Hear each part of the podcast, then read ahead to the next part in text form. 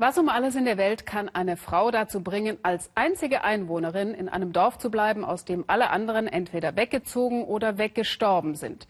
Für Elsie Eiler liegt die Antwort auf der Hand. Sie ist ihre eigene Bürgermeisterin, Schankwirtin, Bibliothekarin und Steuereintreiberin. Mehr Freiheit gibt's doch gar nicht. Und Besuch kriegt Elsie regelmäßig in ihrem Dorf Monowai, das in der Einöde am nördlichsten Rand von Nebraska liegt. Diese Woche kam unsere Korrespondentin Tina Hassel vorbei. Willkommen in den großen Weiten, willkommen in Nebraska. Hier sieht man Trucks und Rinder. Ursprünglicher kann Amerika kaum sein. Stundenlang waren wir unterwegs und beinahe an unserem Ziel vorbeigefahren. Monowai ist nicht eine Meile entfernt, sondern hat nur noch eine Bewohnerin. Die Zeit scheint hier irgendwie stehen geblieben. Hier hat sie die Hosen an. Elsie Eiler, rüstige 80, Inhaberin der einzigen Tavern. Bei Elsie ist immer etwas los. Hier treffen sich die Farmer der Umgebung. Und ganz nebenbei ist Elsie auch Bürgermeisterin der Einseelengemeinde. Wer schlechte Laune hat oder meckert, zahlt 10 Dollar mehr, steht auf dem Plakat. Alle wissen, die Chefin hat Humor und klare Vorgaben. Elsie sagt, wo es lang geht, sie ist hier das Gesetz. Aber sie muss nicht streng werden, jeder respektiert und mag sie. Uns allen ist klar, leg dich besser nicht mit ihr an. Früher hatte sich Elsie Kneipe und Bürgermeisteramt mit ihrem Mann geteilt mit Rudy, ihrer großen Liebe. Seit seinem Tod schmeißt sie alles allein. Doch einsam ist Elsie nicht. Wie im Taubenschlag kommen und gehen Freunde. Man kennt sich seit Kindertagen. Auch Gail, ein Farmer aus der Umgebung, ist seit Jahrzehnten dabei. Das bin ich mit acht und Gail ist der Kleine da im Wagen.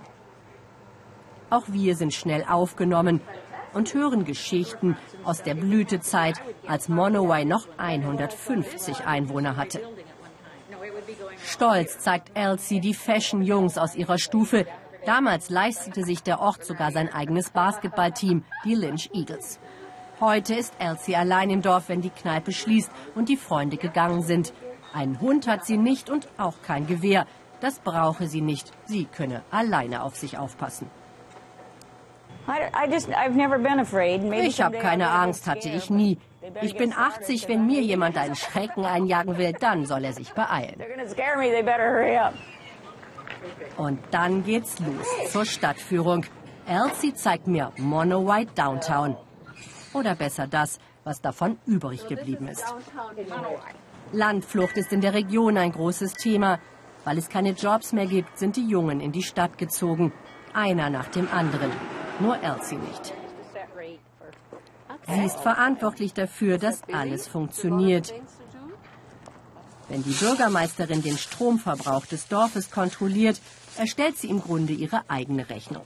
Steuern zahlt sie an sich selbst. Alles bleibt irgendwie in der Familie. Elsie hat sogar das Recht, jemanden ins Gefängnis zu sperren. Auch das darf sie als Bürgermeisterin. Gemacht hat sie das schon lange nicht mehr. Nicht nur, weil der Knast nicht mehr wirklich ausbruchssicher ist. Ich darf hier jemand einlochen, habe ich früher auch mal getan, aber dann müsste ich den Kerl ja auch bekochen. Da schimpfe ich lieber und schicke ihn heim. Rush Hour in Monowai. Dynamisch parken Bud und Bill Spells ihren Pickup. Nachmittags ist Hochbetrieb in Elsies Kneipe. Von wegen nichts ist los in Smalltown America. Auch Ted Wesley schaut vorbei. Der Schulbusfahrer kommt nicht auf ein Bier, sondern wegen der Bücher. Richtig gehört, mitten im Nichts steht Elsies eigentlicher Stolz. Die Bibliothek ihres verstorbenen Mannes über 5000 Titel, die einzige Privatsammlung im Umkreis von hunderten Kilometern. Gut sortiert, darunter viele Klassiker. Wo es Bücher gibt und gelesen wird, ist noch Platz für Zukunft. Davon ist Elsie überzeugt. Deshalb kämpfen sie auch um ihre Zwergenschule. Hier haben Elsie und ihre Freunde lesen und schreiben gelernt. Heute sind die Klassen noch kleiner als damals. Sollte die Schule geschlossen werden, müssten viele Stunden lang in die nächste Stadt fahren. Wir haben noch 76 Schüler. Wir müssen irgendwie wieder auf 100 kommen, um weiter zu existieren. Die in der Schulbehörde denken, groß ist gut, aber wir sind überzeugt, je kleiner, je besser. Nur nicht bei den Distanzen. Weil der nächste Supermarkt kilometerweit entfernt ist, holt Elsie ihre Eier auf der Farm von Jugendfreund Gail, dem kleinen Blondschopf auf dem Foto aus Kindertagen. In Monowai hat man Zeit, kein Geschäft, bei dem nicht vorher ein wenig geplaudert wird. Das Leben in der Einsamkeit ist durchaus gesellig. Elsie zieht es deshalb nach jedem Ausflug in die Stadt schnell wieder zurück ins Dorf. Wo sonst wird man schließlich mit 80 noch galant zum Ausflug auf den Traktor geladen. Spaß muss sein, nur der Hofhund schaut empört. Auch die Dorfkirche von Monowai steht schon lange leer. Elsie hat sie uns dennoch zeigen wollen. Erstmals spüren wir, dass die taffe Bürgermeisterin auch sentimental sein kann. Hier war die Totenmesse für meinen Bruder und meinen Vater. Es ist schon traurig, wie das hier aussieht. Wer kann, der geht, aber so ist das halt in diesen kleinen Städten.